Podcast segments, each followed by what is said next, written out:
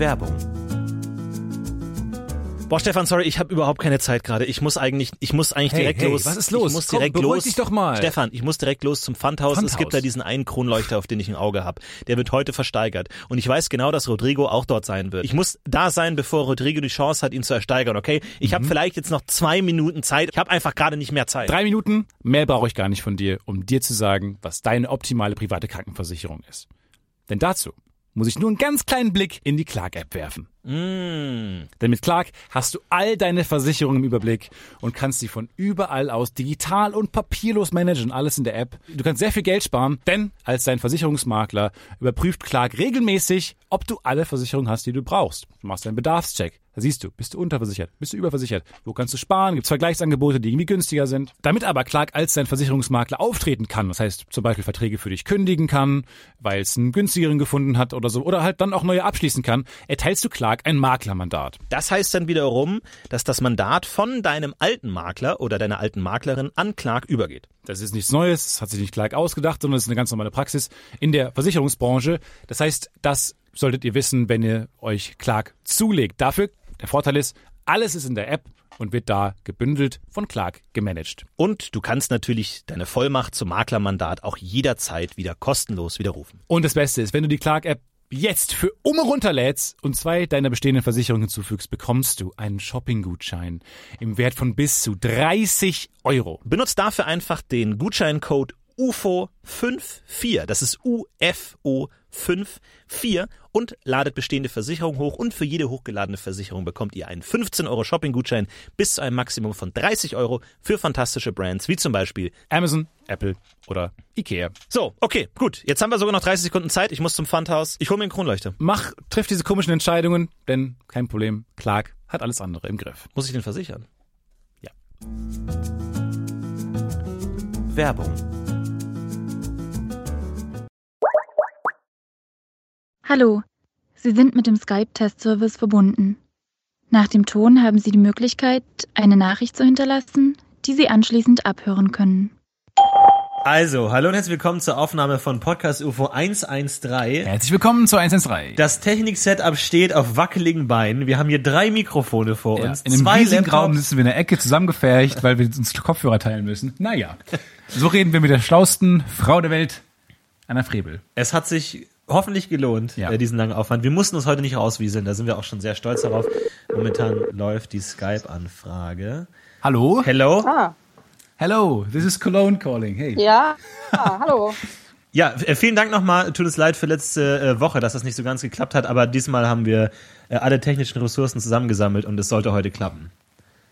Ja, sorry nochmal, dass es nicht funktioniert hat. Aber freut uns sehr, dass, dass Sie zu Gast sind bei uns heute. Für die Leute, die ähm, Frau Frebel nicht kennen, ähm, das ist äh, eine Astrophysikerin, die unfassbar früh schon äh, ja, eine der ältesten Sterne der äh, Menschheit bekannt äh, gefunden hat und jetzt am MIT äh, eine Professur hat. Ist das korrekt? Genau. Ja, ja, ist genau richtig. Alles wunderbar. Also wir sind natürlich total äh, Physik interessiert. Wir haben auch im Podcast schon viel von unserem Halbwissen immer bekannt gegeben. Also mich würde erstmal interessieren, ähm, also Sie, Sie suchen ja äh, aktiv nach Sternen in, in unserer Galaxie und äh, suchen, wie ich das verstanden habe, äh, nach den ältesten Sternen. Und das machen Sie, indem Sie die eisenärmsten Sterne finden, richtig? Also Sie versuchen dann, je nachdem, was die Sterne so absondern, äh, an Strahlung versuchen Sie dann äh, die ältesten Stellen zu finden nach Erfahrungswerten, die, die Sie haben. Äh, genau, da haben Sie sich ja gut vorbereitet. Ja, cool. äh, genau, wir suchen also die, die allerältesten Sterne, die als ähm, zweite und dritte und vierte Generation von Sternen im Universum sich gebildet haben. Und äh, die sind wahrscheinlich relativ massearm oder da sind einige übrig geblieben, die sind relativ massearm, also weniger äh, massereich als die Sonne, sprich sie wiegen weniger als die Sonne, waren auf Diät und ähm, deswegen haben die eine ganz lange Lebenszeit. Die Lebenszeit ist so 15 bis 20 Milliarden Jahre und das Universum ist aber erst 13,8 Milliarden Jahre alt. Das heißt, die Dinger sind heute noch übrig und äh, genau, wir nehmen dann also das äh, Licht von diesen Sternen oder von Kandidaten erstmal mit einem Teleskop auf und dann lassen wir das Licht durch ein Prisma mehr oder weniger laufen und dann nehmen wir ein sogenanntes Spektrum drin äh, davon auf und das Spektrum ver, äh, verrät uns dann die Zusammensetzung, die chemische Zusammensetzung äh, des Sterns. Und da haben wir halt verschiedene Kriterien, was was gut und was besser und das total schlecht ist und dementsprechend wird ausgesiebt. Okay, ganz kurz. Stefan hat sich wahnsinnig gut vorbereitet und hat äh, sich sehr Physik interessiert. Ich habe nicht so wahnsinnig viel Ahnung. Und ich muss mal ganz kurz nachfragen, was bedeutet das denn, dass die Sterne unterschiedlich alt sind? Ist denn das Universum nicht, ist denn nicht ah, alles gleich alt? Das ist eine super Frage. Äh, nee, ist nicht alles gleich alt. Ist genauso, wenn man auf dem Marktplatz steht und da sind lauter Leute, die haben ja auch nicht alle das gleiche Alter. Und genauso, wenn man jetzt also in, in den Himmel quasi schaut äh, und was, was man da so blinken sieht, das hat auch nicht alles das, das gleiche Alter. Ähm, die meisten sind, die, die meisten Sterne sind natürlich relativ jung, aber auch da ähm, gibt es noch viele Unterschiede und mit relativ jung, da meine ich, so wie die Sonne, so nur 4,6 Milliarden Jahre alt. das ist, äh, das ist jung und frisch. Ähm, aber ab und zu sind halt auch ein paar alte Sterne dabei, die sich in der Frühzeit des Universums gebildet haben. Also nochmal, um darauf zurückzukommen. Bilden sich jetzt noch Sterne? Ja, bilden ja, jetzt klar, auch noch Sterne? Aber wie, wie viel kommt denn, also ich stelle mir, genau, okay, aber es ist halt schwierig sich vorzustellen, weil äh, man stellt sich das All ja immer so als riesen Vakuum vor, wo mal so ein Partikel rumschwirrt ja, ja. irgendwie. Nee, aber, aber das ist aber, äh, eine wichtige Sache. Nee, das ist wirklich wie bei Leuten. Also äh, es gibt eine Generation nach der anderen und ähm, ich habe die, die Gene von meinen Eltern und meinen Großeltern in mir und genauso haben Sterne ähm, quasi die kosmischen Gene in sich, denn die sind von einer oder aus einer Gaswolke entstanden, die von den vorhergehenden Generationen von Sternen mit schweren Elementen angereichert wurde. Und wir suchen halt nach den allerältesten und die, die Sonne ist nicht so alt und die ist aus einer Gaswolke entstanden, die schon von ganz, ganz vielen, wahrscheinlich tausend oder tausenden von, von äh, Sternen angereichert worden. Also die ist aus so einer Gaswolke entstanden, die angereichert wurde. Und jetzt gerade sogar im ähm, Orionnebel äh, bilden sich, bilden sich gerade kleine süße Sternchen. Der Orionnebel ist im Sternbild Orion, den man ja im Winter immer schön Das sind diese sieht. drei Punkte nebeneinander. Genau, genau. Der Orionnebel ist, ist in der Mitte von dem Schwert, das direkt unter dem Gürtel hängt. Also wenn man da mit einem Feldstecher mal guckt, dann sieht man sogar, dass das, äh, dieser mittlere Stern da nicht, nicht wirklich eine scharfe Punktquelle ist, sondern so ein bisschen rosa verschwommenes Nebelchen. Und da bilden sich gerade Sterne. Sternbilder sind ein großes Fragezeichen. Sternbilder, also den Wagen gehe ich noch mit, der sieht aus wie ein Wagen, aber der Löwe, das sind das drei, das, nee, nee, das sind drei Striche, das ist kein, das ist für mich kein Löwe. Aber Orion wirklich ein tolles Sternbild, weil A, kennen das viele Leute und B, ähm, der hat einiges zu bieten. Also da ist auch ein, der, der, der linke Schulterstern ist auch, das ist zum Beispiel ein, ein Überriese, ein roter, der wird ähm, irgendwann mal explodieren, also noch nicht morgen oder übermorgen. Aber der ist so ganz am Ende seines Lebens angelangt und flickert da quasi nur noch. Und ähm, auch der Sirius, der so ein bisschen weiter links vom linken Fußstern entfernt ist, das ist der hellste Stern am, am nördlichen Sternenhimmel. Und, äh, der ist auch, das ist auch ein ganz netter Stern. Also äh, es lohnt sich schon ein klein bisschen, sich mit Orion zu beschäftigen. Da lernt man gleich einen ganzen Haufen Astronomie. ja. Okay, gut. Also das habe ich grob verstanden. Das heißt, man muss sich so vorstellen, es gab irgendwann den Urknall, da hat alles angefangen mhm. und seitdem sammeln sich dann immer mal wieder Sterne, die dann wieder explodieren oder dann sammeln sich wieder neue ähm, genau. Klumpen an, wo dann wieder neue Planeten, neue Sterne draus werden. Aber Sie haben von Generationen gesprochen. Wie ja. funktioniert das denn? Also das naja, eins impliziert, dass es irgendwie ein System gibt, nach dem das funktioniert. Naja, man hat halt eine Gaswolke. Da bildet sich irgendwie mal äh, ein Stern draus, weil die Gaswolke ein bisschen zusammenklumpt aufgrund der Gravitation. Das ist die Kraft, äh, die ne, den Apfel fallen lässt. Und ähm, dieser Stern, oder meistens bilden sich mehrere Sterne, einzelne Sterne bilden sich eigentlich nicht so gerne. Und ein, aus so einer Gruppe von Sternen explodieren halt die dicken Fetten, die richtig massereich sind, die so zehnmal mehr als die Sonne wiegen und noch mehr. Die explodieren und äh, schmeißen dann alle äh, die schwereren Elemente, die in dem Innern zusammengekocht wurden, zwecks Energieerzeugung. Das wird halt an, in diese Gaswolke geschleudert. Und die kleinen Sterne, die aufgrund ihrer langen Lebensdauer, die bleiben da einfach hocken. Und ähm, dann ein bisschen weiter später, also also ich, ein paar, ja, kommt ein bisschen auf die Bedingungen und so an, aber so 100 Millionen Jahre später bildet sich dann halt aus dieser etwas angereicherten Gaswolke wieder irgendwelche Sterne. Und dann äh, spiralt sich das halt so voran. Was man bei Ihnen auch immer äh, lesen kann, ähm, und äh, wenn man äh, so ein bisschen sich über Sie informiert, glaube ich, ähm, schwingt immer mit, äh, dass wir alle ja nur aus Sternenstaub bestehen quasi. Das alles, alle Elemente, die es Genau. in uns sind und so, ähm, sind ja quasi so, so die Reste von Sternen. Also ich versuche mal das irgendwie nachzuvollziehen. Also ähm, Sterne betreiben die ganze Zeit so eine Kernfusion. Genau, richtig? genau. Wo, ähm, Helium zum Beispiel und Wasserstoff äh, sich ja verschmelzen und dann neue ähm, ja, Elemente Genau. im Periodensystem ergeben. Da ist ja unten immer diese Ordnungszahl, das ist doch die Anzahl der Protonen, weiß ich nicht. Ja. Und dann äh, genau entstehen halt immer mehr äh, Elemente. Ist es richtig? Bei alten Sternen müsste man noch wahnsinnig viele Elemente haben, weil das schon so lange fortgeschritten ist, dieser Prozess. Ah, Naja, fast richtig. Ähm, also das Universum hat angefangen nur mit Wasserstoff und Helium. Das ist alles das, was der Urknall geschafft hat. Ähm, dann Okay. sind die ersten Sterne äh, entstanden und die haben da ganz richtig im Innern Kernfusion äh, betrieben. Und zwar wird Wasserstoff erstmal zu Helium verschmolzen. Da kriegt man am meisten Energie raus und das machen die Sterne am längsten. Ähm, und dann wird Helium zu Kohlenstoff weiter verschmolzen und Kohlenstoff ähm, zu ähm, äh, Silizium und, und an anderen. Also alles hin bis zu Eisen, also die ganzen oberen Elemente im Periodensystem. Und ähm, Okay. dann wurde, dann sind diese Sterne explodiert und all das, was da so fleißig zusammengeköchelt wurde, wurde halt ähm, in, in, in, in, die, Gaswolke da äh, gesprüht. Und äh, aber natürlich nur ein ganz klein bisschen, weil das ja nur ein, zwei, drei Sterne waren, die das gemacht haben an, am, am Anfang. Und das, was wir gerade eben besprochen haben, dass dann aus dieser angereicherten Gaswolke da der nächste Stern entsteht, dann besteht er halt hauptsächlich natürlich wieder aus Wasserstoff und Helium, aber auch kleinsten, kleinsten Anteilen von diesen schweren Elementen wie Eisen. Ähm, und genau das sind, also wir sprechen jetzt gerade von der zweiten Generation, an meinem Beispiel da. Und das sind genau die Sterne, die wir suchen. Und ähm, die haben halt nur ganz wenig, weil ähm, dieser Prozess des, ähm, der, der Elementproduktion, der Anreicherung der Gaswolken um die Sterne rum und dann die nachfolgende Bildung von Sternen, das ist ein Prozess, der äh, wie so ein Schnee, wie mit dem Schneeballprinzip halt bis heute vorangeht und auch noch in der Zukunft weitergeht. Also irgendwann haben wir nur noch Eisen im Universum, obwohl das auch Okay. noch ziemlich lange dauert.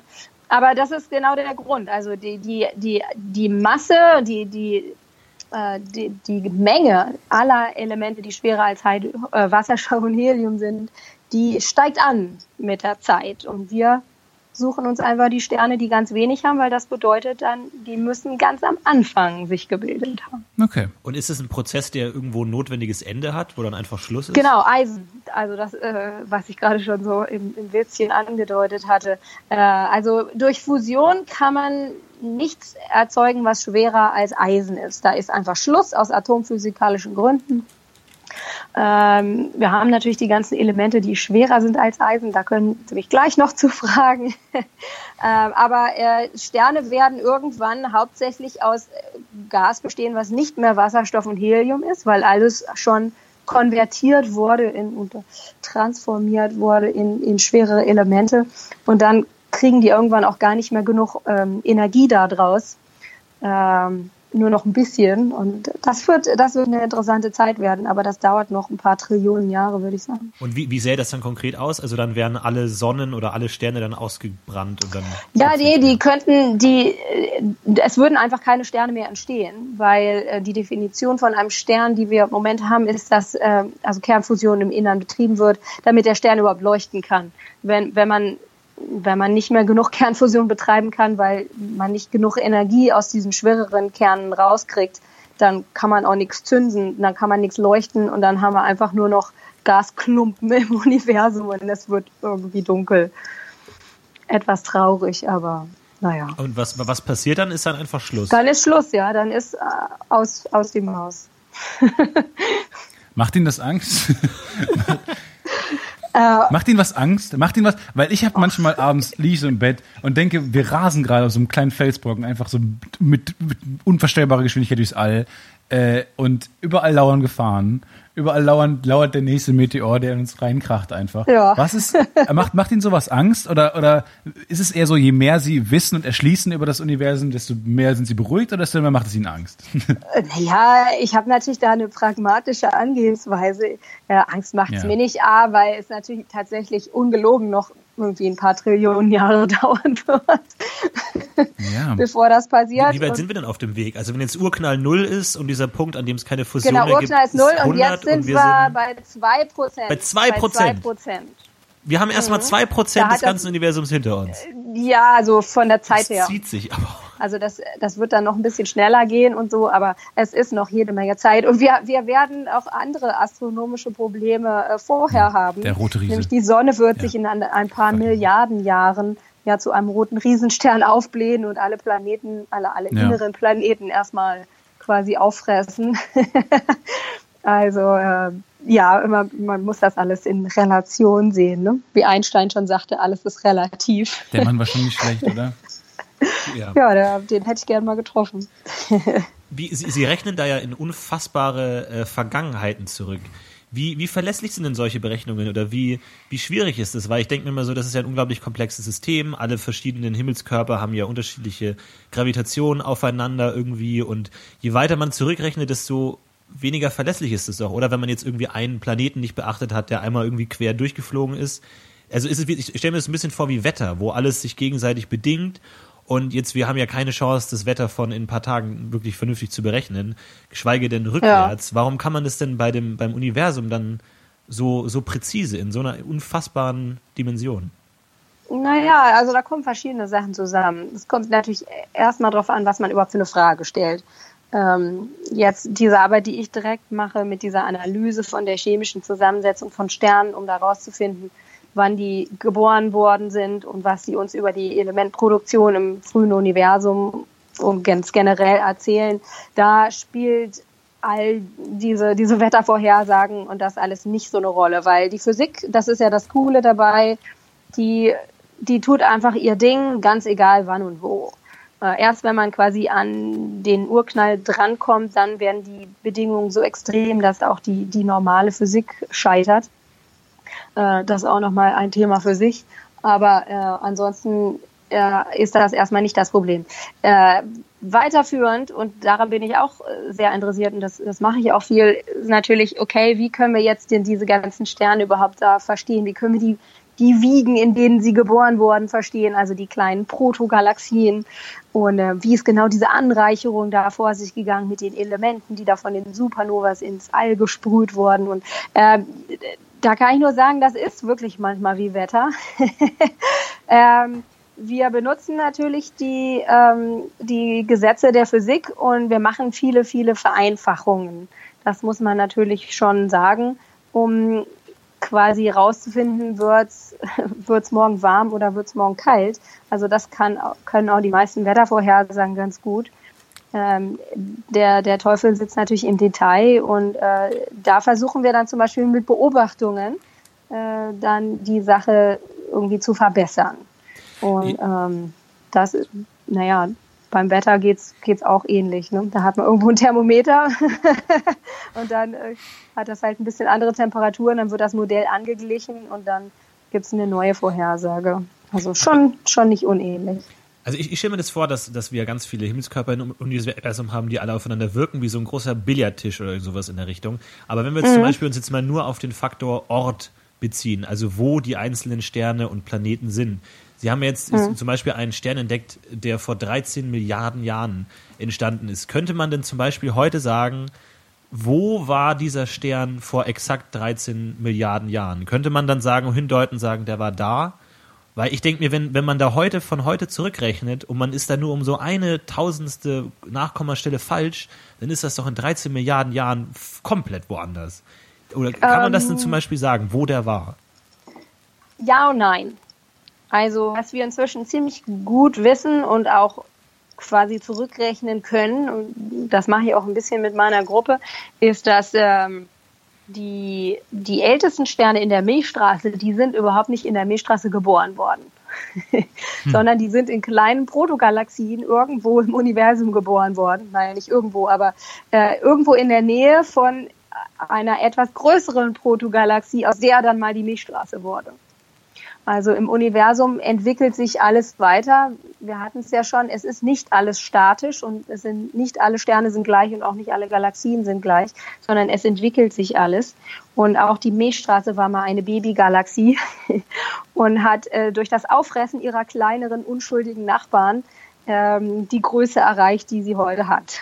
Hm. und das kann man äh, also ganz gut mit Simulationen verfolgen äh, weil die Gravitation eine sehr verlässliche Kraft ist und wir auch ähm, den Rest, also sprich irgendwie Gas und Sterne und so auch erstmal vorla vorla außen vor lassen können. Ähm, wir können jetzt leider nicht sagen, okay, du Stern warst in genau der kleinen Zwerggalaxie zu dem und dem Zeitpunkt, aber wir können ganz gut äh, inzwischen sagen, dass das, dass diese Sterne halt wirklich aus kleineren äh, Systemen kommen, die irgendwann von der Milchstraße aufgefressen wurden. Also so ist es halt in der Astronomie und auch in vielen anderen Wissenschaften, dass wir das natürlich gerne leider viel präziser hätten. Aber ähm, wenn wir alle Antworten schon hätten, hätte ich auch keinen Job mehr. Also insofern kann ich gut damit leben. Ist das, ist das so ein bisschen wie so ein DNA-Test, dass man sich so einen Stern anschaut und dann sieht, ah, da gibt es die und die Elemente und die passen ja ganz gut zu einem anderen Stern da hinten, also müssen die verwandt in Anführungszeichen sein? Äh, manchmal machen wir das, genau. Ähm, da gibt's also äh, schon Möglichkeiten, kommt wieder ein bisschen auf die Fragestellung und auch auf die Sterne und so an. Ähm, aber dieses Zuordnen von über die Elementhäufigkeiten ist äh, was, was wir sehr viel äh, machen und das ist auch ganz wichtig. Äh, genau. Die kosmischen Gene halt wieder, ne? Aber wie schwer ist es dann, also es klingt ist eine doofe Frage und klingt auch vielleicht sehr äh, gemein, aber wie schwer ist es dann wirklich, also wenn man jetzt einmal so einen Stern gefunden hat, einmal das weiß, wie das geht, wie schwer ist es dann, äh, noch weitere Stellen zu finden? Oder ist es einfach, kann man auch einen Praktikanten dran setzen, wenn man ihm sagt, wie es läuft? Und oder, oder ist es wirklich, ähm, kommt es da wirklich auf Erfahrungswerte an und äh, haben Sie da mittlerweile auch so einen Blick für, wo man mit solchen Sternen rechnen kann? Ja, da kommen ja auch wieder verschiedene Sachen zusammen. Also ähm, zum allerersten Mal braucht man Geduld. Und dann braucht man natürlich auch eine Technik, die, wo man irgendwie weiß, wie die klappt und was, welche Aspekte da besonders gut klappen und welche vielleicht weniger gut klappen. Ähm, ich habe ja auch als Doktorandin angefangen, selber ohne quasi zu wissen, was ich überhaupt getan habe, da die Sterne zu suchen, weil mir da, äh, also ich hatte, da hatten einige Leute natürlich schon Vorarbeit geleistet und Daten gesammelt und die mussten dann dementsprechend ausgewertet werden und die wussten halt dann schon so ein bisschen, okay, das funktioniert und das funktioniert nicht. Also Erfahrung ist immer hilfreich, aber ähm, Fleiß und Geduld äh, sind, sind ebenfalls extrem wichtig. Und wie sieht und, denn so ein ähm, Tagesablauf aus, wenn Sie äh, dann äh, zum Beispiel nach, wenn ich dann aktiv äh, suchen nach Sternen? Ich nehme an, also dann äh, sind Sie irgendwie in einer Form an so ein Teleskop äh, connected, was äh, den, den Himmel absucht und dann, wie, wie sieht dann so ein Tag aus? Ja, also die, die Kandidatensuche, die ist leider relativ langweilig, weil das hauptsächlich mit Computerprogrammen geht, die über also riesige Datenmengen von irgendwelchen Himmelsdurchmusterungen laufen. Aber äh, ich kann kurz beschreiben, wie das aussieht, wenn man gute Kandidaten gefunden hat und die dann nachbeobachten muss, um dann Daten zu kriegen, mit denen man dann auch diese Häufigkeiten bestimmen kann, um zu sagen, okay, du bist ein Stern, der ist eisenarm oder bei dir immer falsch gelegen. Und ähm, wir fliegen also mehrmals im Jahr nach Chile, nach Südamerika, um dort die Teleskope zu benutzen. Ganz speziell benutzen wir das Magellan-Teleskop oder sind sogar zwei Teleskope, aber wir benutzen meistens nur eins. Ähm, das hat einen 6,5 Meter großen Spiegel und äh, da, da ist so ein schöner Spektrograph dran, mit dem man also diese Spektren, diese Prismenaufnahmen machen kann von, dem, von den Sternen.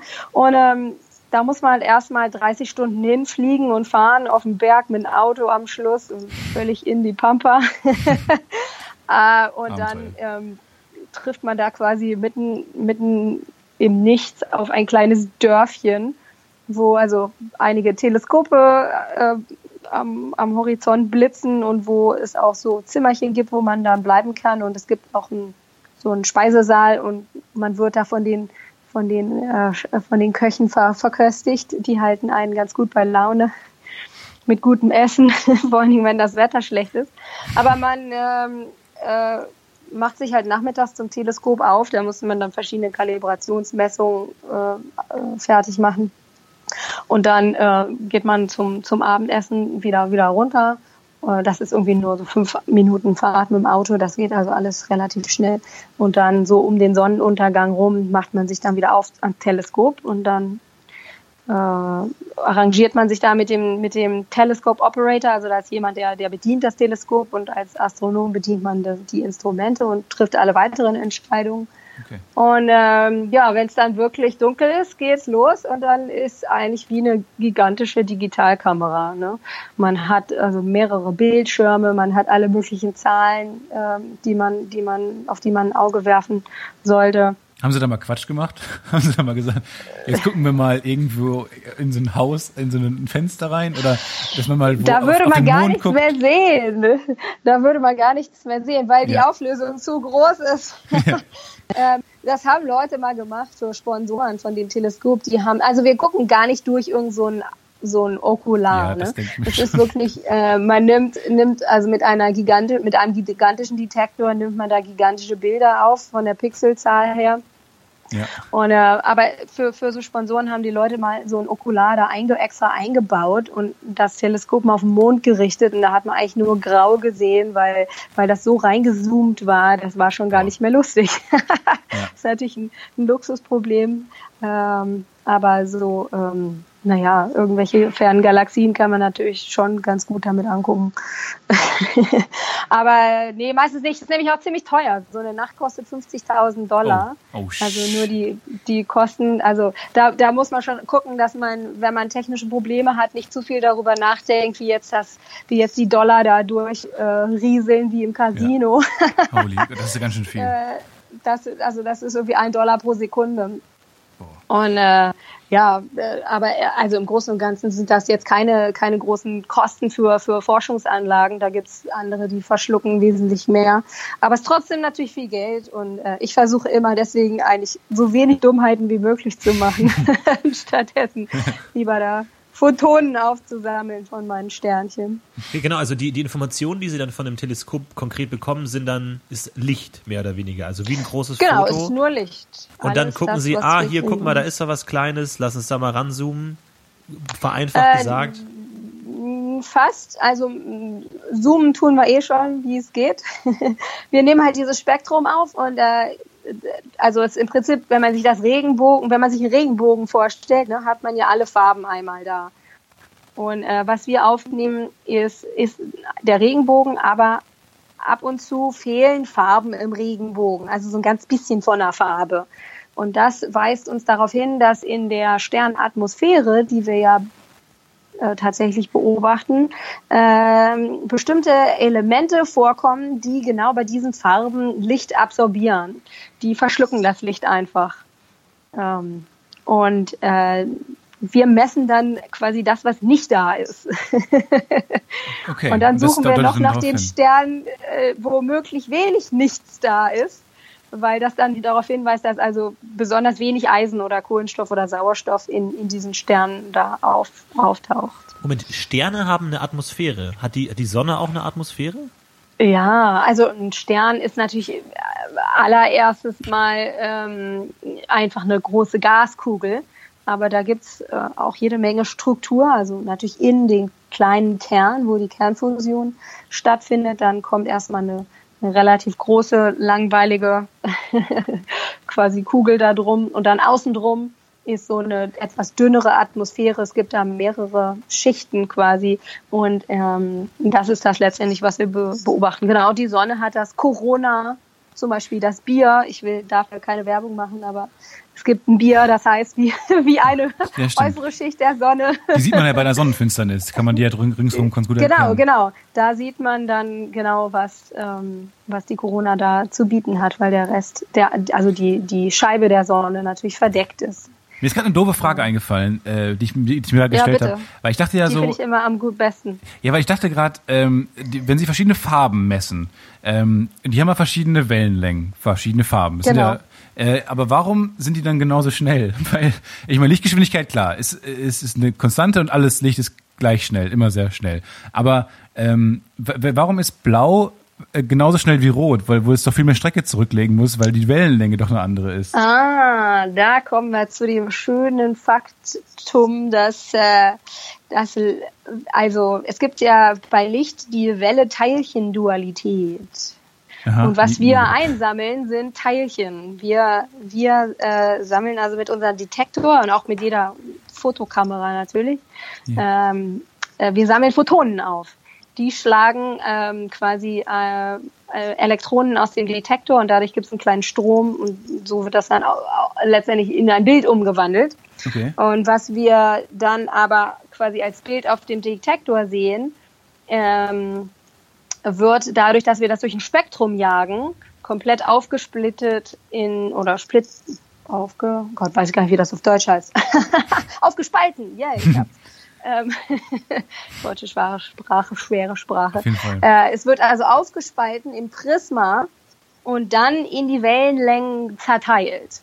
Also das eine hat mit dem anderen nicht ah, so viel okay, zu tun. Okay, alles klar. Das ist mal spannend. Okay. Weil Wellenlänge, ja. gut, okay, das macht schon Sinn. Okay.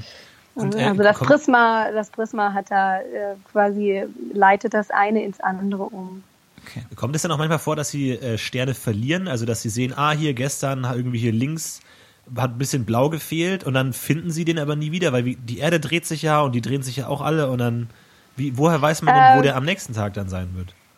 Ja, also die Erde dreht sich zwar, aber da wir ja immer wieder nachts beobachten, ja. äh, hilft das. Aber äh, klar, äh, man muss genau strategisch sich überlegen, wie man die ganze Nacht lang die Beobachtung so hinpuzzelt, dass man genau das beobachten will, was man äh, dass man das beobachten kann, was man will. Ähm, was ein wichtigerer Punkt da ist, dass wir äh, also uns entweder in der nördlichen oder südlichen Hemisphäre befinden. Das äh, sagt uns, ob wir äh, da so Targets und Kandidaten beobachten können.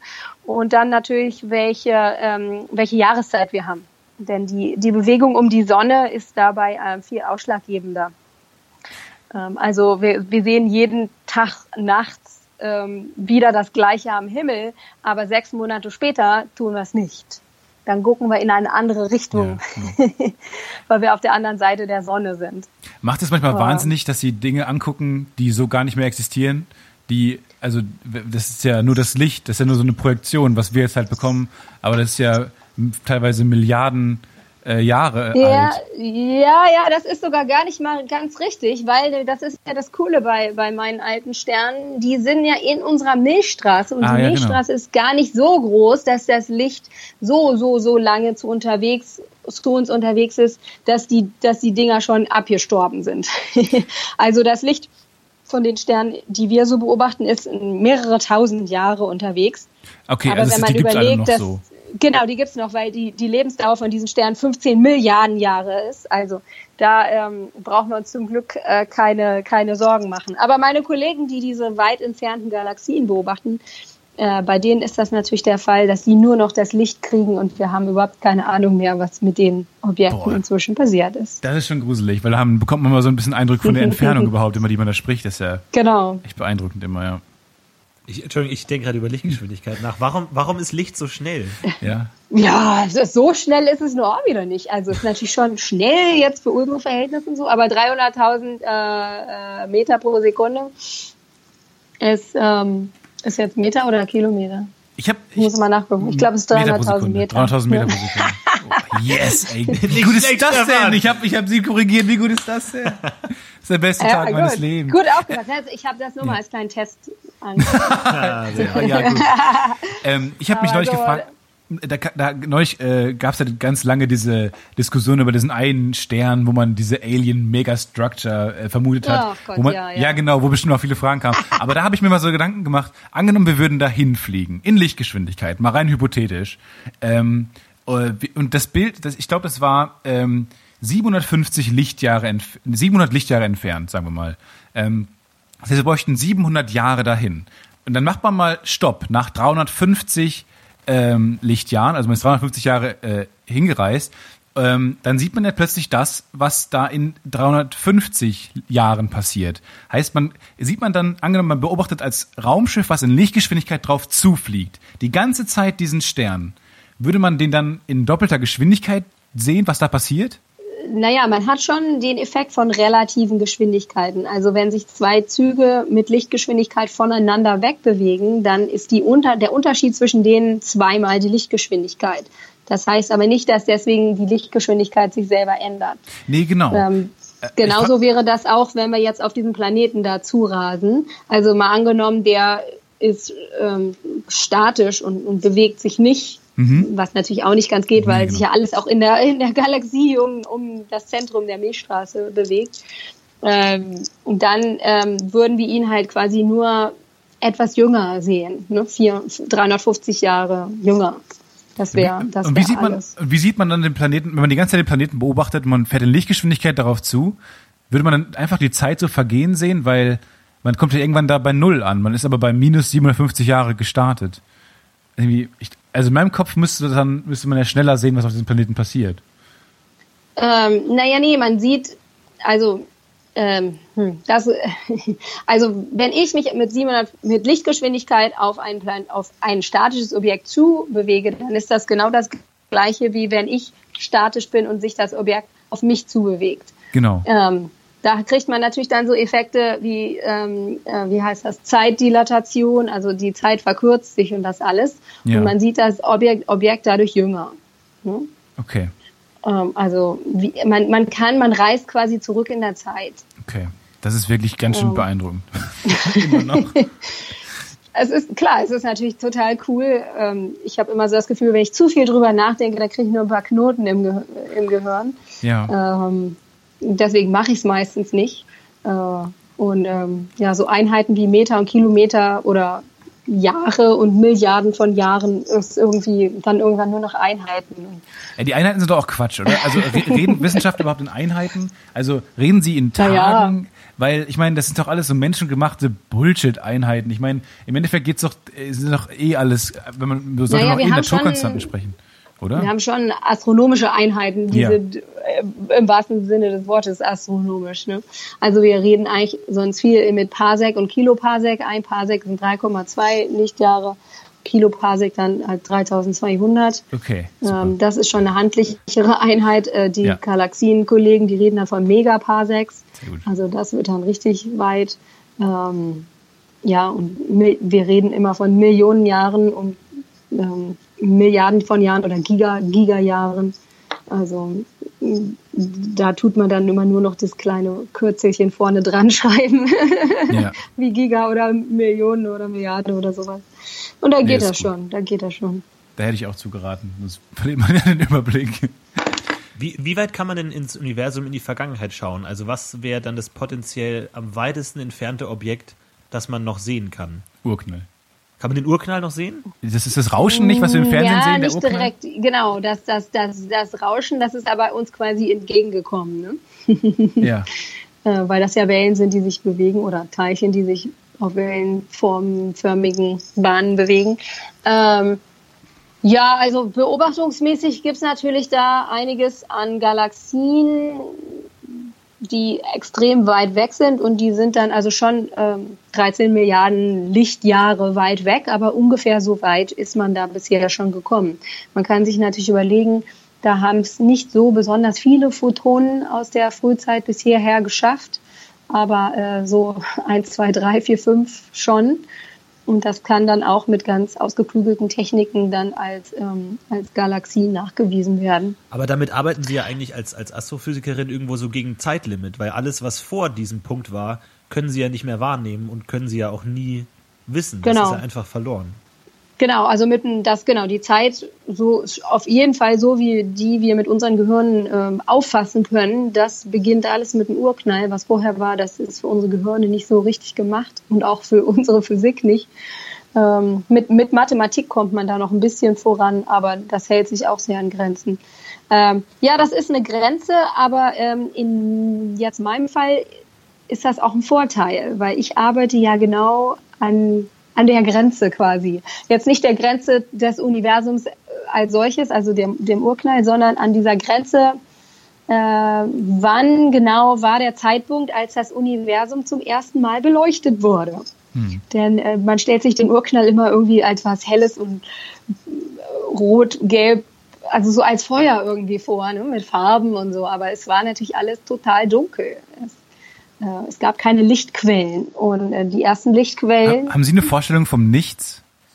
Weil, haben Sie eine Vorstellung, was davor war? Also äh, einfach nur so, natürlich ist es, macht es keinen Sinn, darüber zu reden, sich darüber Gedanken zu machen. Auf der einen Seite ist es aber auch spannend, wie jemand, der sich halt tagtäglich auf eine Art damit beschäftigt, ähm, mal nach, den, nach der Vorstellung zu fragen, weil ja. ich meine, davor, also das einfach ist ja aus dem Nichts ja. entstanden, aber davor war halt auch keine Zeit, also Genau, genau. Ja, es gibt einfach, also ich habe jetzt keine direkte Vorstellung, weil ich mir eigentlich auch keine so richtig machen will, weil alles, was ich mir vorstellen würde, wäre irgendwie falsch. Aber ich habe natürlich ein bisschen ein Gespür dafür, was es bedeutet, wenn physikalische Gesetze zusammenbrechen. Und genau. wenn auf einmal der Apfel nicht mehr runterfällt. Ne? Also das ist, finde ich, eigentlich viel lustiger, sich da mal Gedanken drüber zu machen. Was wäre, wenn in irgendeinem unserer physikalischen Gesetze, die das Universum beschreiben, wenn da irgendwo ein bisschen was anders wäre, ne, dann wäre natürlich alles völlig anders. Und ich glaube, der Urknall ist vielleicht einfach ein Extremfall davon. Es ist einfach alles anders. Ja.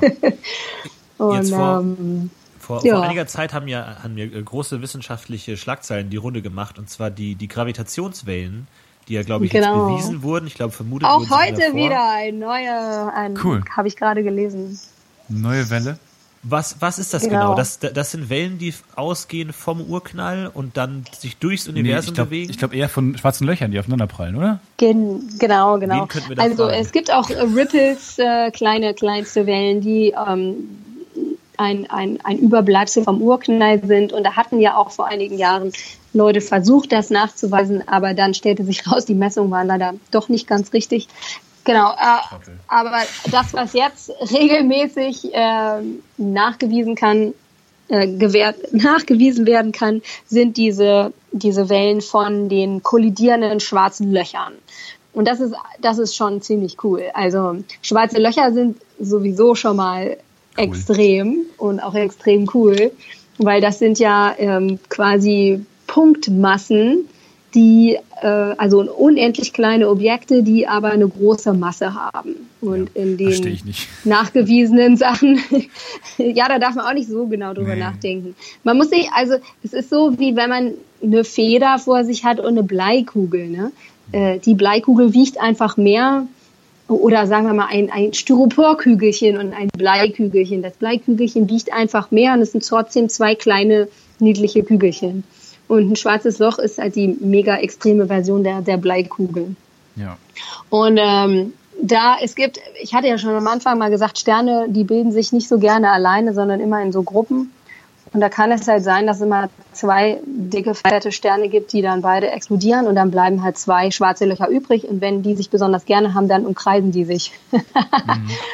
Und ähm, irgendwann prallen ja, zusammen. Irgendwann, genau, und irgendwann prallen die halt mal zusammen, weil, weil sie sich noch lieber haben. Nee, es, es wird einfach Energie verloren aus, diesen, aus dieser Umkreisung. Ähm, und äh, dann spiralen die so ineinander und dann ähm, stoßen die zusammen. Und das ist natürlich, ähm, also wenn man da so zweimal 20 Sonnenmassen aufeinander knallt, dann äh, kann man sich natürlich gut vorstellen, dass da ein paar Konsequenzen hat. Und eine Konsequenz ist, dass es, dass man halt ein, die Bildung von eines, eines, eines doppelt so schweren, also wenn es jetzt zwei gleiche sind, sagen wir es mal so, eines doppelt so schweren Objekts hat. Und ähm, laut Einstein ist ja ähm, die Raumzeit äh, nur eine oder die Raumzeit ist eine Reflexion der Massen und der Gravitation im Universum. Also man kann sich das wie so ein Gummituch vorstellen. Und wenn man da jetzt einen Basketball reinschmeißt, dann dehnt sich das Gummi so und so viel. Und wenn ich einen Tennisball reinschmeiße, dann dehnt sich nicht ganz so viel runter. Und wenn ich selbst reinspringe, dann, naja, dann hängt mein Hintern auf dem Fußboden. Also das wäre dann quasi das schwarze Loch. äh, das geht also wirklich bis ganz runter und das ist quasi die Singularität des, des, des schwarzen Lochs. Wenn ich jetzt aber meine, ähm, wenn ich jetzt zusammen mit, ähm, mit, meinem, mit meinem Sohn äh, auf das Gummituch springe, dann dehnt sich natürlich noch mal mehr, weil ich einfach mehr wiege. Da muss ich nicht mehr ausgedehnt sein quasi. Äh, naja, lange Rede, gar keinen Sinn. Ähm, wenn man jetzt so zwei schwarze Löcher hat, die sich da vereinigen, dann äh, macht es quasi einen ordentlichen Bouncer in diesem Gummituch. Aber dann vergeht Und die Zeit kurz mal anders bei uns, oder? Wenn man also.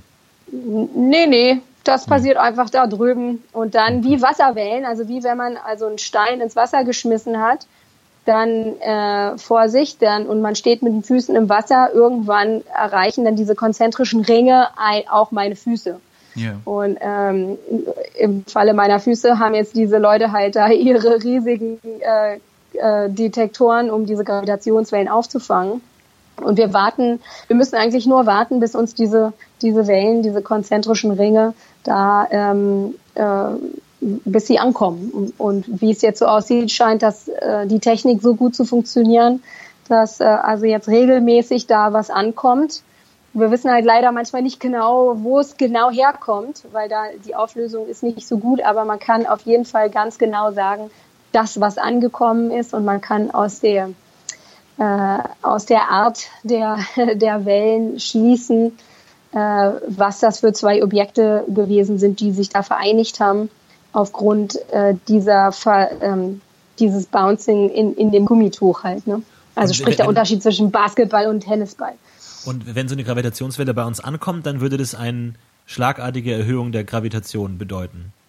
Nein, nein, nein. Ähm, also Gravitation äh, als solche ist einfach erstmal nur die Kraft, die äh, den Apfel äh, auf meinen Zeh fallen lässt. Ähm, das ist durch äh, äh, Newtons Gesetz F gleich m, also Masse mal Beschleunigung gegeben. Gravitationswellen ähm, sind ein bisschen was anderes. Die, diese, das sind die Bewegungen und die Verkrümmungen der Raumzeit. Also das ist eine Eigenschaft, äh, die der, der Raumzeit zu, zu inne liegt. Das ist eine Eigenschaft des, des Universums. Das ist keine Kraft, die im Universum wirkt aufgrund von, sagen wir mal, einer Anziehungskraft zwischen zwei Objekten im Universum, wie die Erde und die Sonne. Aber je nachdem, wo wir auf dem Tuch sind, also angenommen, wenn wir ein Basketball die, sind genau. oder ein Tennisball, äh, ändert sich ja auch was auf uns. Aber wenn jetzt so eine Welle, ich stelle mir so ein Tuch vor, was dann schwingt quasi, weil irgendwo was passiert ist, irgendwo sind zwei Billardkugeln zusammengeknallt, das Tuch genau. gerät, in, gerät in Wellen es und irgendwann springt unsere Erde so hoch. Hat das dann in, im krassesten Fall auch eine Auswirkung auf unser Leben oder merken wir das gar nicht? Nee, nee, also wir werden andauernd von Gravitationswellen durchflutet, mhm. weil immer irgendwo im Universum gerade da so zwei massive Objekte aufeinandertreffen. Äh, die, die Masse, was dann auch Gravitation natürlich auslöst und auf andere, auch auf andere Objekte und Gravitation spielt natürlich auch eine riesige Rolle, dass diese, diese zwei schwarzen Löcher überhaupt erstmal da so aufeinander zutreffen. Ähm, das spielt dann quasi eine, eine wie sagt man, ähm, auch eine, eine indirekte Rolle, weil die die Masse dann die Art dieser, dieser kleinen Wellen ähm, beeinflusst, aber nicht notwendigerweise die Wellen selber. Also die Wellen kommen aufgrund der Eigenschaft der Raumzeit und die Masse der Objekte, und da kommt die Gravitation zum Spiel, ähm, äh, äh formt, formt dann also die Wellen. Also wie jetzt diese konzentrischen Ringe im Wasser zum Beispiel aussehen werden, ob die eine hohe Amplitude haben oder, oder, oder eine andere Frequenz oder so. Mhm. Okay. Und, und, genau deswegen kann man das ja dann auch zurückverfolgen. Wir haben auch ein paar Fragen aus der Community bekommen, wo ein paar Hörer uns äh, Fragen geschickt haben. Ähm, ich fand eine äh, ganz spannend, die kommt von Möbius und der fragt, ähm, was sie sich von dem äh, neuen James Webb Space Telescope äh, erhoffen, dem JWST, äh, was ja auch, äh, wie ich gelesen habe, so ein paar Neuerungen mitbringt, die viele Leute freuen was da noch entdeckt werden kann. Was ist da genau die Besonderheit und was und haben Sie damit was zu tun und was freut Sie daran? Ja, also äh, ganz direkt habe ich selber nichts damit zu tun. Das ist nämlich ein Infrarotteleskop. Das wird äh, demnächst ins All geschossen. Ich hoffe, dass es das alles überlebt und dann uns schöne Daten sammeln kann. Ähm, das ist der Nachfolger oder das Nachfolgeteleskop vom Hubble Weltraumteleskop, was im sichtbaren Bereich äh, beobachtet. Und das liegt mir sehr viel näher. Also ich arbeite lieber mit sichtbarem Licht. Aber ähm, was für meine Arbeit von großer Bedeutung sein wird, sind die Arbeiten, die meine Kollegen mit dem ähm, James Webb machen werden. Und zwar sind das die sehr weit entfernten Galaxien. Also das ist mit Absicht ein Infrarotteleskop geworden, damit man äh, hoch, äh, also sehr, sehr weit entfernte Galaxien beobachten kann, weil die, ähm, die, die kann man besonders gut im Infrarotlicht äh, beobachten, weil ähm, aufgrund der großen Entfernung die Wellenlänge der, des Lichts äh, also größer geworden ist. Nicht die, die Geschwindigkeit hat sich nicht verlangsamt, aber ähm, die, die Wellenlängen werden länger. Deswegen ein Infrarotteleskop. Ähm, es wird vorhergesagt, dass also da neue ähm, Rekorde gebrochen werden können, weil die Qualität des Teleskops so gut sein wird.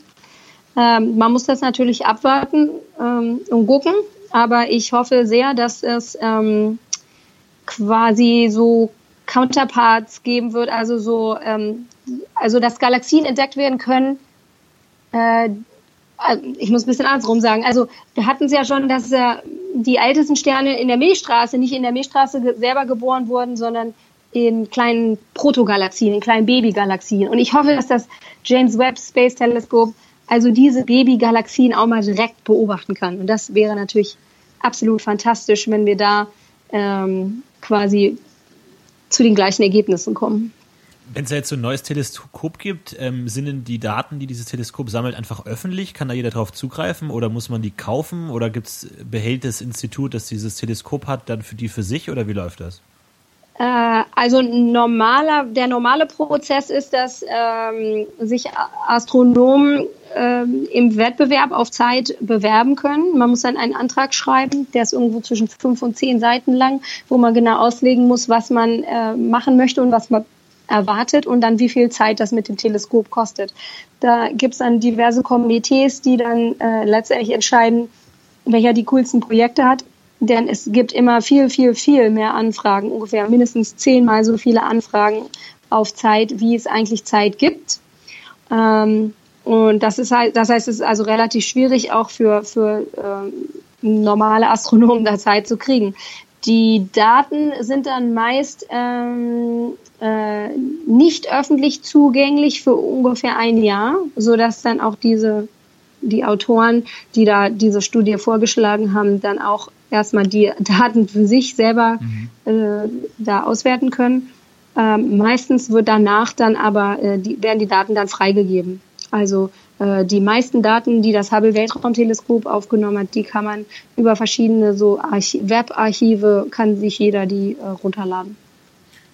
Ähm, was mich interessieren würde, ähm, weil ich das Gefühl habe, dass Ihre Arbeit sehr auf ähm, ja viele Vorrechnungen, Vorarbeit äh, beruht. Äh, wann wurden Sie das letzte Mal so richtig überrascht?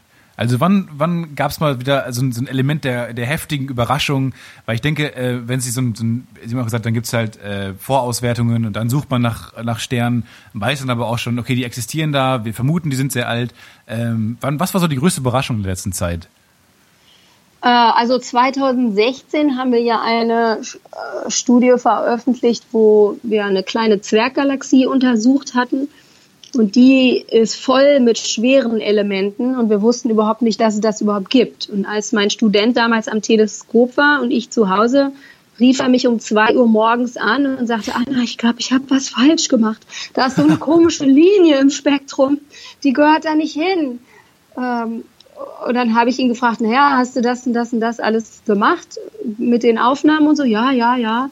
Und dann hat er mir mal da so ein Graph geschickt, dann habe ich mir das auch mal angeguckt und dann habe ich so ein kleines Witzchen gemacht. Da habe ich gesagt, na ja, das ist wahrscheinlich so äh, eine R-Prozess-Galaxie, also eine Galaxie, die einfach voll ist mit diesen schweren Elementen aus dem unteren Teil des Periodensystems, die man nur auf sehr komplizierte Art und Weise überhaupt herstellen kann. Und ähm, ich glaube, zwei, drei Stunden später rief er mich wieder an und sagte, Anna, Anna, ich habe noch einen Stern beobachtet und der sieht genauso aus. Wahnsinn. Und äh, wie sich dann später herausstellte, also sieben andere Sterne sahen auch noch so aus, äh, hatten wir tatsächlich eine Zwerggalaxie gefunden, die voll mit Gold ist. wow, holy shit. Ja, genau. einfach pachten. Das Kann man das besitzen? Können Sie das besitzen? Nee, Himmelskörper dürfen nicht besetzen werden. Ist ja so ein, also doof. Ja, nicht ganz. Und, äh, also die, diese Galaxie ist, ist voll mit diesen, diesen schweren Elementen, Silber, Gold, Platinum und alles und das. Hinder. Und ich hatte, also das, wir wussten gar nicht, dass, das, dass es so eine, so eine Galaxie gibt. Und ich hatte da so ein Witzchen gemacht, weil ich gerne auch mal ein Witzchen mache, auch um so, er war so besorgt und äh, dachte ich, naja, wir müssen mal ein bisschen die Stimmung auflockern. und, um zwei Uhr morgens Schlafstunden. Ähm, und dann hat sich das aber rausgestellt und das war natürlich einfach mega cool.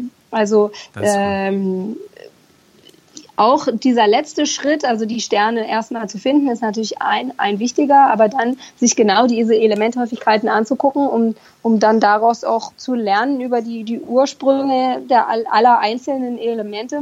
Da, da kommen, äh, da passieren schon ab und zu ähm, einfach noch Überraschungen. Und das Was heißt denn, mag dann ich ja auch so gerne. Die Planeten da einfach dann andauernd Gold haben, sehr viel Gold und wahrscheinlich Gold, bei denen gar nichts wert ist. Weil alles voll ist. Äh, wahrscheinlich, ja, ja, genau. Die haben, die haben ein bisschen zu viel abgekriegt. Wie crazy, da das ist schon sind- heftig.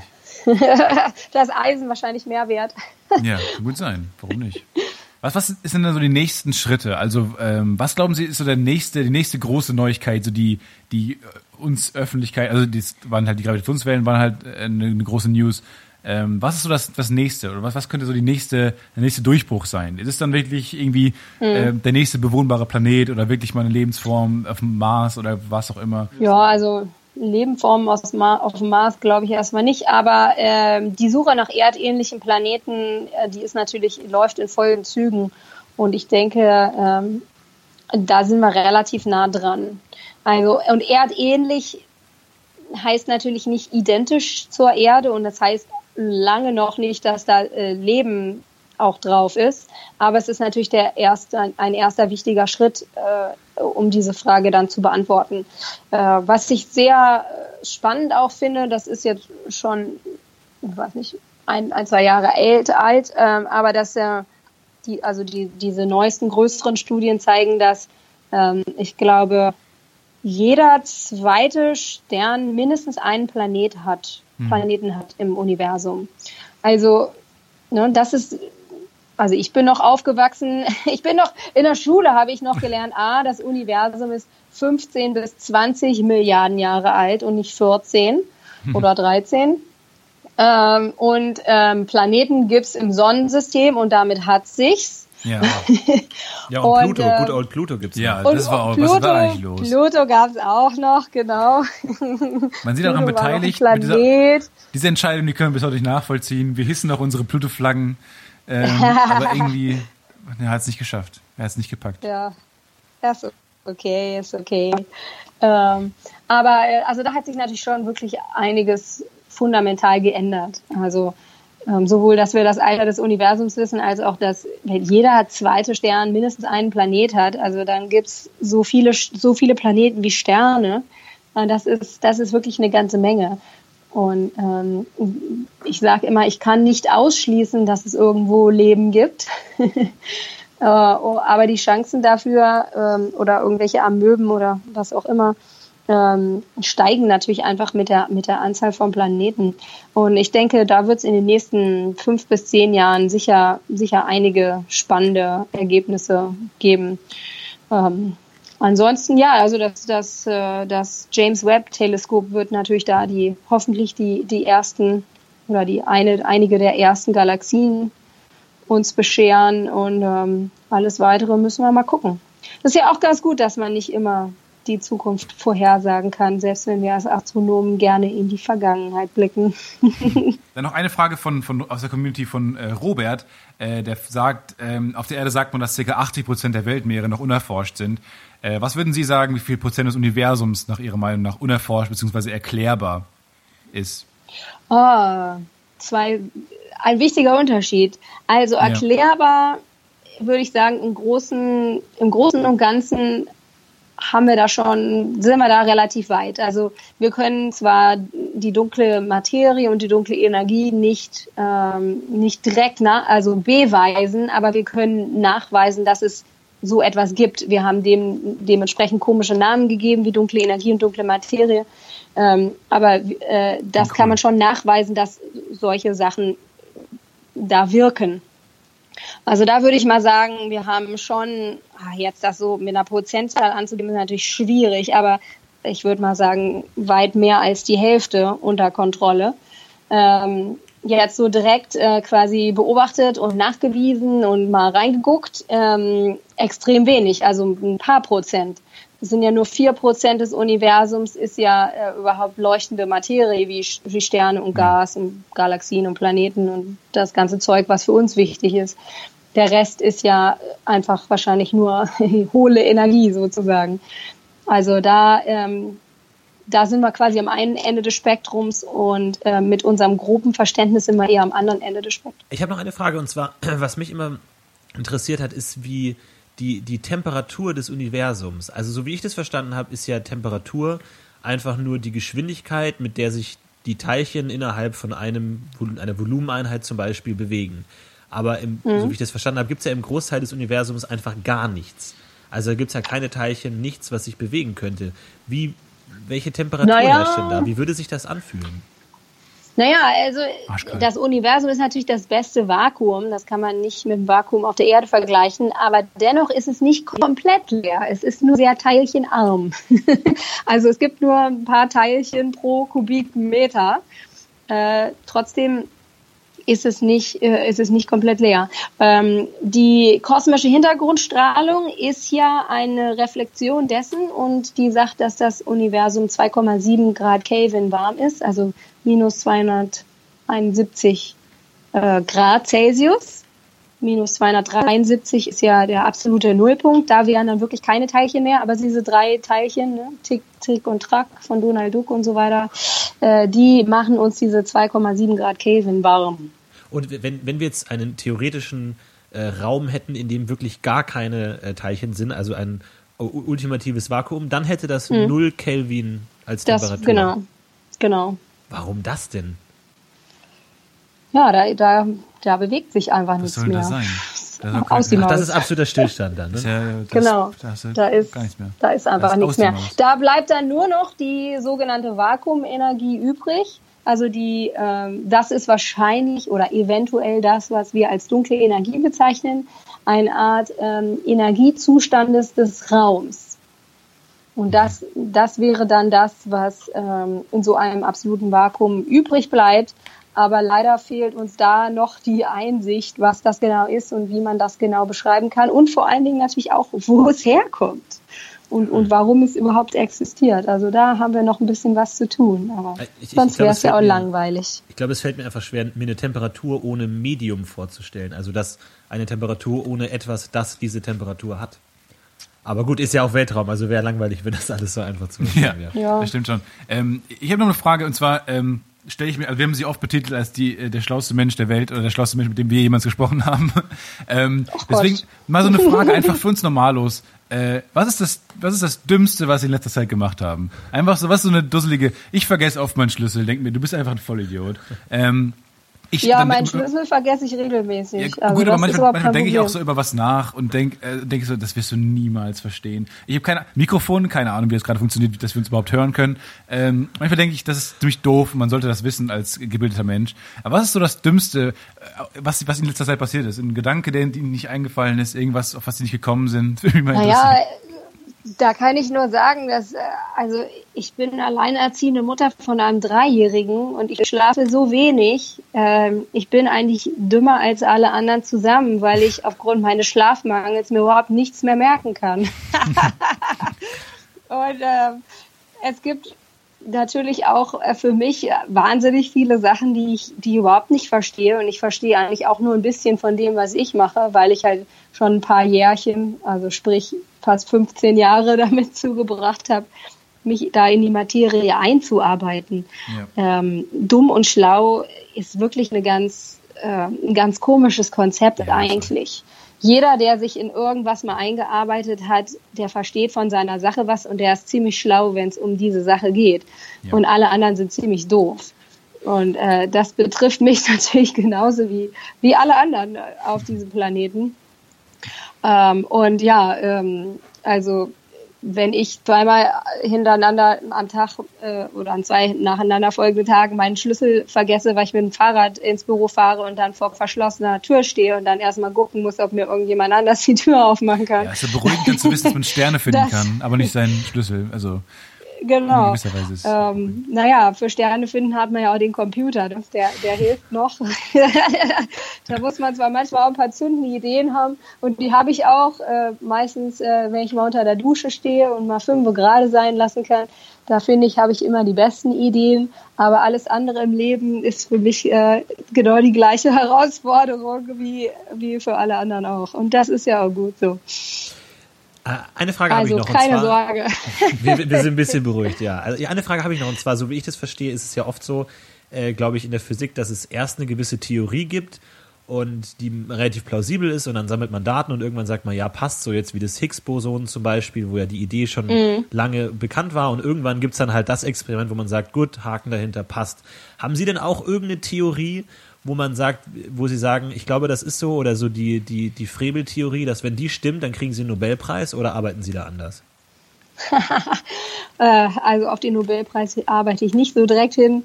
Ähm, ich habe natürlich, also da gibt es quasi zwei Antworten für. Ich habe natürlich gewisse Ideen, die ich da manchmal unter der Dusche kriege ähm, und die ich dann versuche mit Daten irgendwie zu belegen, um zu gucken, okay, geht das in die richtige Richtung oder nicht.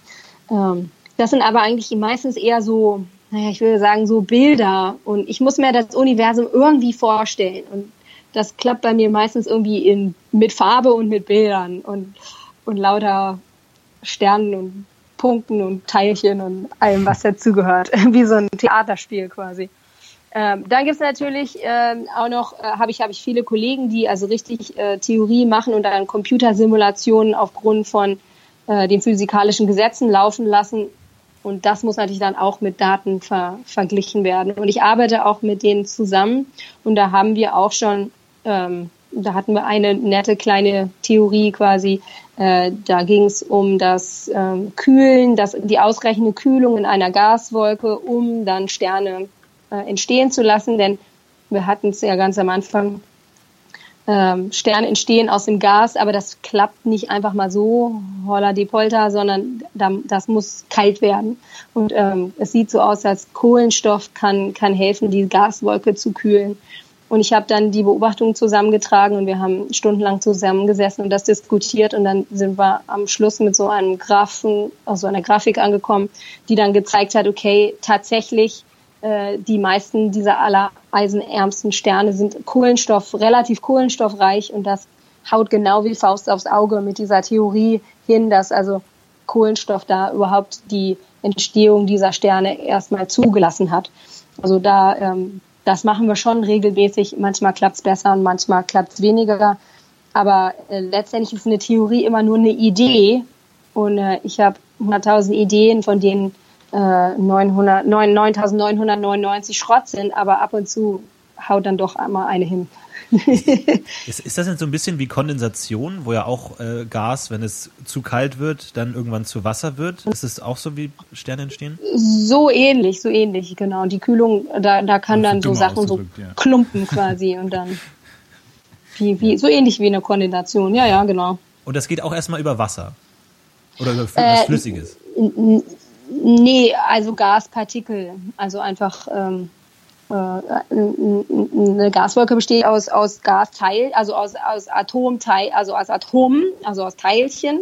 Und ähm, die müssen halt irgendwie zusammenkleben. Also es ist nichts Flüssiges. Und äh, das passiert halt aufgrund der Gravitation, wenn es kalt genug ist. Also das geht direkt da von Gas wieder bei der Gravitation.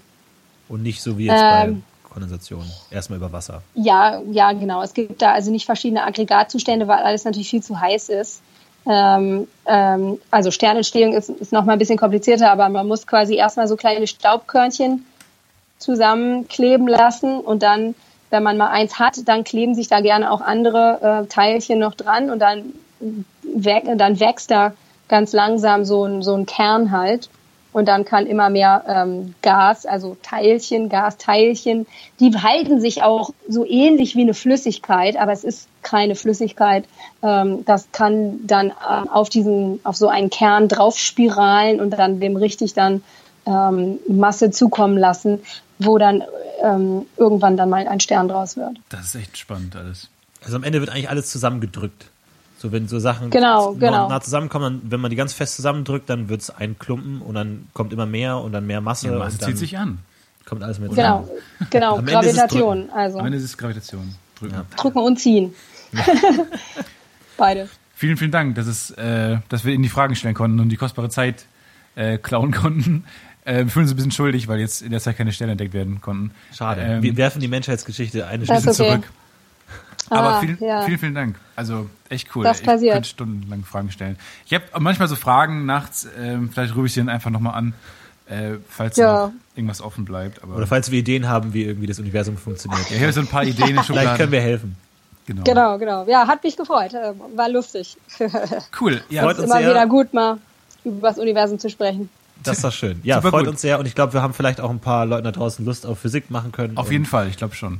Am Ende. Ja, gerne. Ich bin ja auch auf. Twitter, ne? Ja, Cool. genau, Kann man mich richtig. immer erreichen. Ja, Ed Anna Frebel, glaube ich, könnt ihr Genau. alle folgen über heiße News aus der Wissenschaft. genau, genau. Und ansonsten, kleine Werbung. Ich habe ja auch ein Buch geschrieben über die Suche nach den ältesten Sternen. Ja, da kann man das dann auch nochmal alles nachlesen. Ja, Cool. perfekt. Super cool. Äh, schaut Genau. euch das Buch mal an und schaut mal bei ihr auf Twitter vorbei, wenn euch interessiert hat, was äh, wir jetzt gehört haben. Ich fand es extrem Ich interessant. finde es auch unfassbar spannend. Und es ist immer wieder Horizont erweitern, wenn man äh, über diese unfassbaren Dimensionen spricht. Vielen Dank, äh, dass Sie gekommen sind. und viel Erfolg auch haben. weiterhin. Also ähm, Sie wir- machen das schon. Sie Ja, machen das danke. schon. Sie haben, Sie werden das schon rocken, wie man wahrscheinlich sagt. Also, Na klar, ich sag, ich sag Bescheid, wenn wir was Neues ja, gefunden super Alles gern. klar. Wunderbar. Vielen Dank und dann noch einen schönen Tag. Schönen Ja. Tag noch. Tschüss. Sie Ja, gut. danke Wiederhören. schön. Tschüss. Ciao, ciao. Tschüss. Ciao. Planning for your next trip? Elevate your travel style with Quince. Quince has all the jet setting essentials you'll want for your next getaway, like European linen, premium luggage options, buttery soft Italian leather bags, and so much more. And is all priced at 50 to 80% less than similar brands.